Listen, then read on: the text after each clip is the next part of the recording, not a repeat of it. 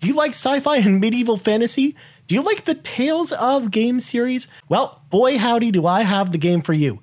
Hi, I'm Ryan Turford from Carpool Gaming, and this is Star Ocean The Divine Force in review.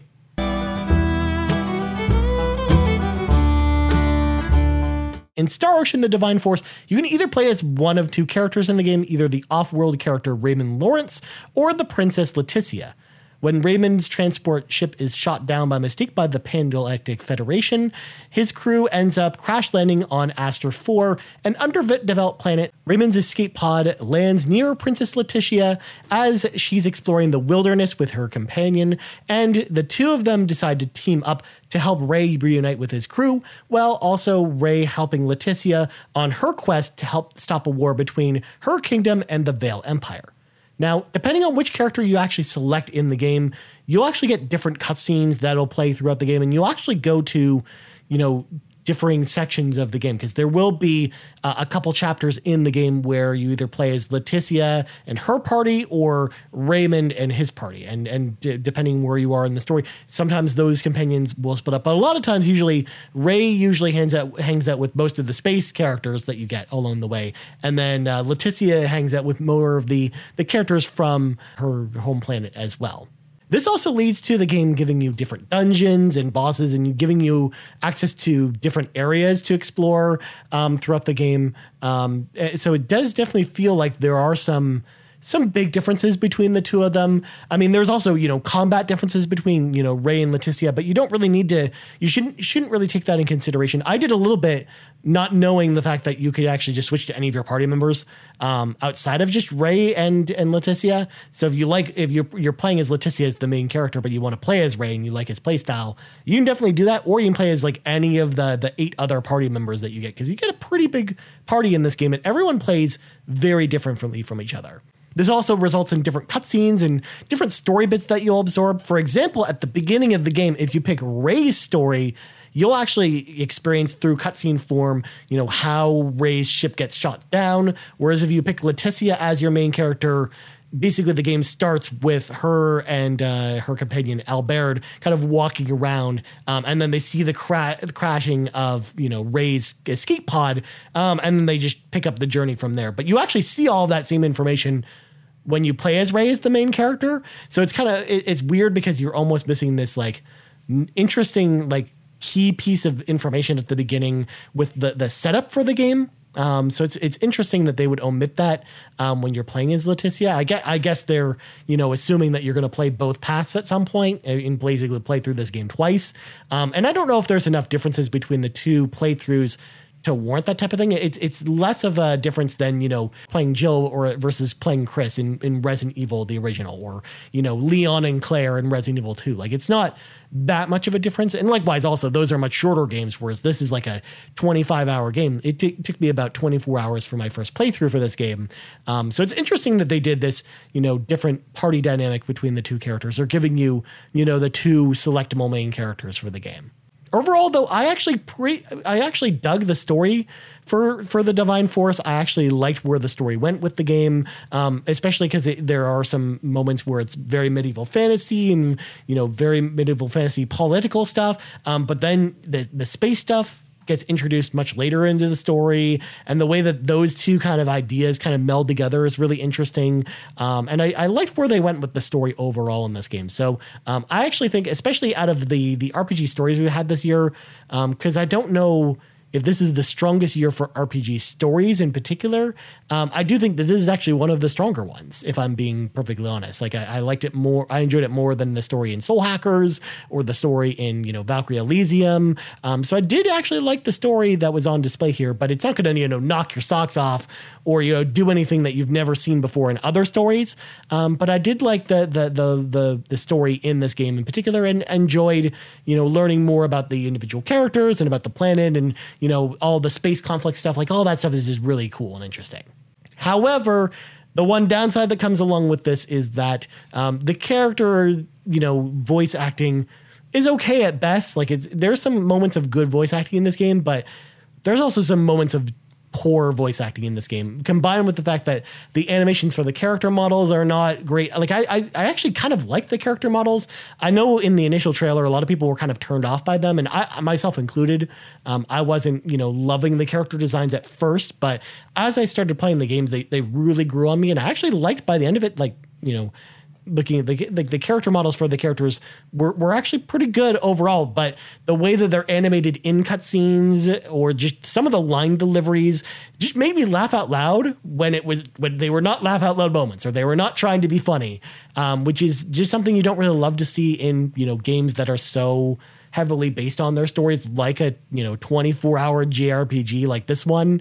Um, so uh, that is one of the downsides that I have to say with the storytelling itself. Um, but otherwise, again, to my point earlier, I think the story itself, beyond all that, beyond with with those faults in mind, still pretty good. Beyond that, the combat was fast and fluid and just a ton of fun to play. Uh, again, it just really reminded me of a Tales series game. Like someone, someone at Square Enix has clear, clearly played Tales of Arise and was like, all right, Let's do that, but with Star Ocean. Like that's kind of how I felt about the way this game played. Like it was just really fun. Like it was very combo based. You actually in the menus will go in and customize your own combos for each of the characters, um, and uh, with using abilities that you unlock on the gigantic skill tree that has so many things to unlock. And eventually, like you'll actually get to a point in the game too where even though there's so many things to unlock you'll get to a point around you know level 60 or level 70 you'll unlock everything in the skill tree. Um, and you can also level up your abilities with you know the the sp that you earn or skill points that you earn as your characters progress. Um, and you can use those to make the, your abilities stronger as well.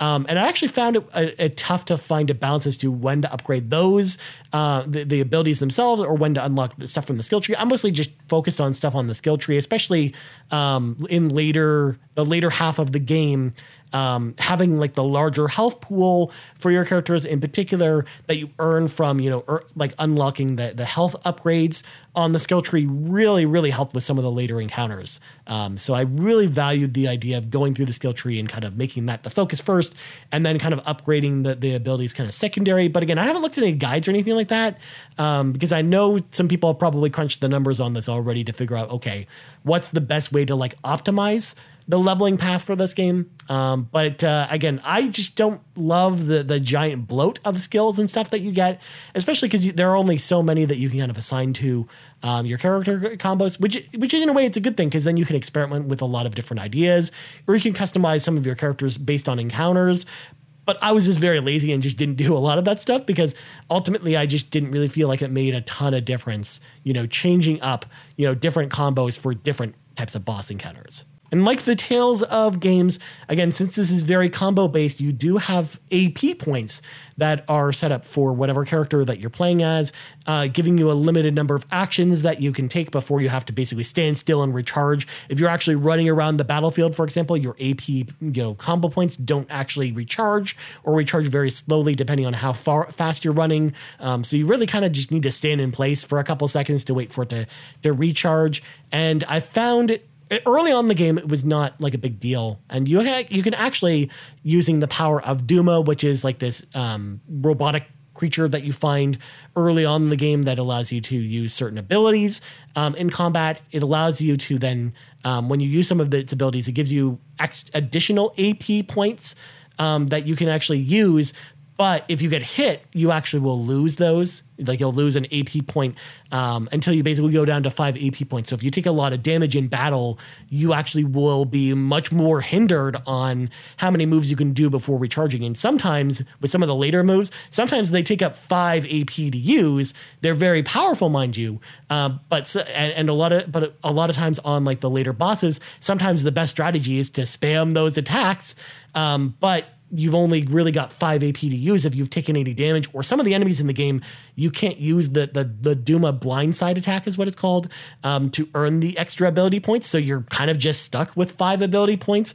So you're just very slowly killing the enemies, and it just it it, it slows down combat a lot in a way that you know the the Tales of combat when when they use a similar you know combo point system in them it doesn't feel like the combat is really slowed down or i don't don't ever feel like in those games i'm really hindered by it in the way that i felt kind of handcuffed in some of the the combat encounters in this game Duma itself also has what's referred to as the VA meter as well, which is this meter that will sometimes fill up in battle depending on what what passive skills you have uh, set up for each of your characters, um, and allows you to basically fly around the battlefield at like a really fast pace. Like you can you can basically uh, like f- fly up and then you it puts up a barrier around the character so you can't be hit, and then you you know attack the enemies from the side or from the back to then perform the blindside move on him, which again, I actually liked the incorporation of Duma in combat and it just just added that extra, you know, oomph to the combat, that that that faster pace to then you know keep the combat going even when I was low on AP,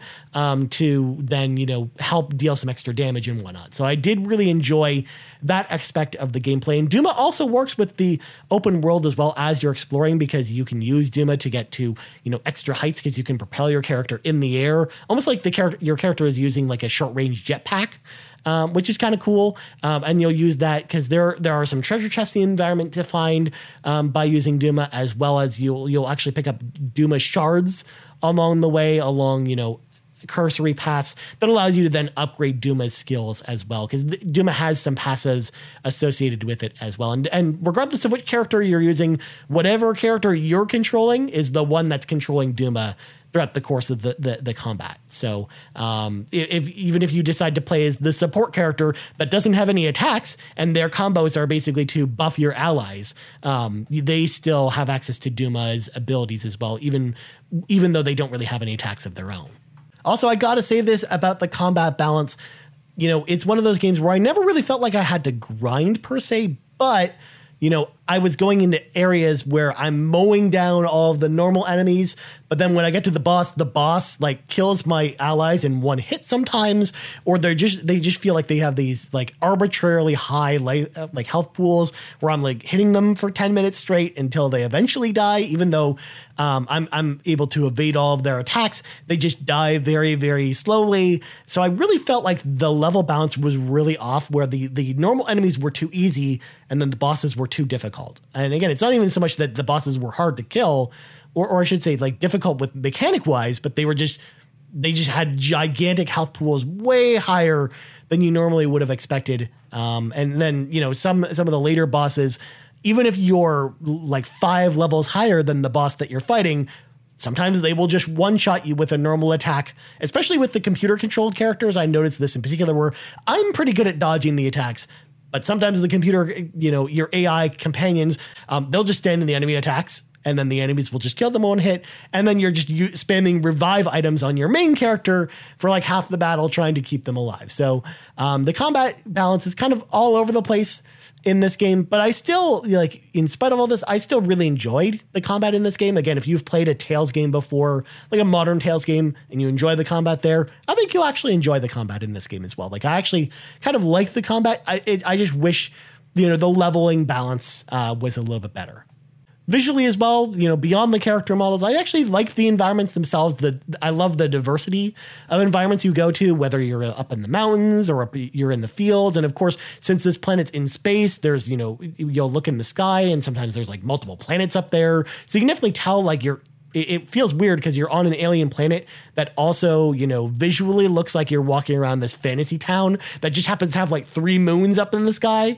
So it, it's a little bit weird to, it's a little bit of a weird contrast to look at, but I kind of like that. Like it felt unique versus a lot of other fantasy games, fantasy RPGs uh, that you'll actually play. So I, I actually kind of dug the visual aesthetics for this, and like I said, the character models really grew on me. It just this the animations were a bit stiff on them. And then the last thing I want to touch on as well is the performance of the game. Now there is a, like a 30 FPS locked mode. Um, I didn't play that using that. I played on the the 60 frames per second performance mode, but it's not a lock 60 because there are some serious frame dips when there's a ton of enemies on screen. Because sometimes you'll actually fight, you know, groups of like 40 or 50 enemies at a time. Um, and when that happens, sometimes the frame rate goes down to like 10 to 20 frames per second for you know a couple seconds and then it'll just shoot back up to 60 um, as you kind of kill some of the enemies or um, until you kind of get away from a wall because i noticed when your character is kind of up against the wall and there's a lot going on, it'll then you know slower the slow the frame rate down. Um, so that is like a, there are some performance issues with the game. I did play on PlayStation Five, Um, so I was playing on next gen hardware, um, but there is just a little bit of that that you got to watch out for. But for the most part, for like 95% of the experience, I didn't really run into any performance problems, but I just wanted to point out that every once in a while, you'd run into this issue where there's just too much stuff on the screen. So overall, what do I think about Star Ocean The Divine Force? So you, you can definitely tell my opinions are a little bit mixed on this game. On one hand, I really like a lot about it. I like the story, I like the characters, I like the combat for the most part. Again, like each of those things has, you know, nit, little nitpicks here and there.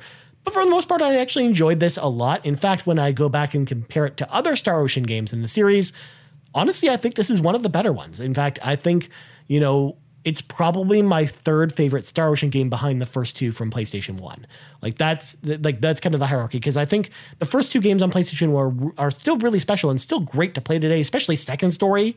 Like that game is still really really good to today, like even to go back to the PlayStation 1 version, it's great. It's too bad we didn't get the the North the the remake of 2 in North America because I think that game would have been awesome to get. Um, but we did, you know, get the remake of, you know, the the first departure and that was really good too. Um, so yeah, I, I I think this is probably third in the hierarchy. It's definitely like the best Star modern Star Ocean game, I think. So even though I do have a lot of nitpicks, and even though I have mixed feelings, I still really like this game a lot. It's definitely not, you know, my favorite RPG of the year or anything like that.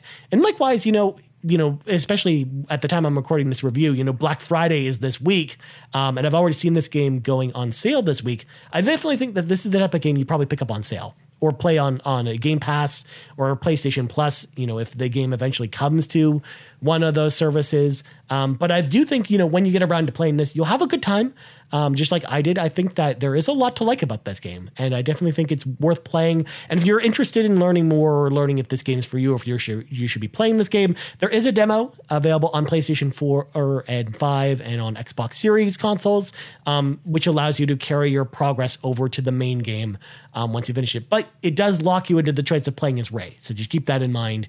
Um, if you decide to go the demo route. But the demos are good, really good indication because I think if you like the demo, I think you're going to like the overall game. Well, anyways, that's going to do it for my review of Star Ocean The Divine Force. What do you think about the Star Ocean series or just the Divine Force in general? Are you playing it? Let me know in the comments below. I would love to hear from you. And likewise, if you have any questions about anything that I didn't answer in this review, again, let me know in the comments below. I'd love to hear from you. As for me, you can find me on Twitter at Ryan Turford. You can find us on Twitter at Carpool Gaming, on YouTube at youtube.com slash carpool gaming, on podcast services around the globe. Until then, friends, I'm Ryan Turford. This has been my review of Star Ocean The Divine Force, and I'm out.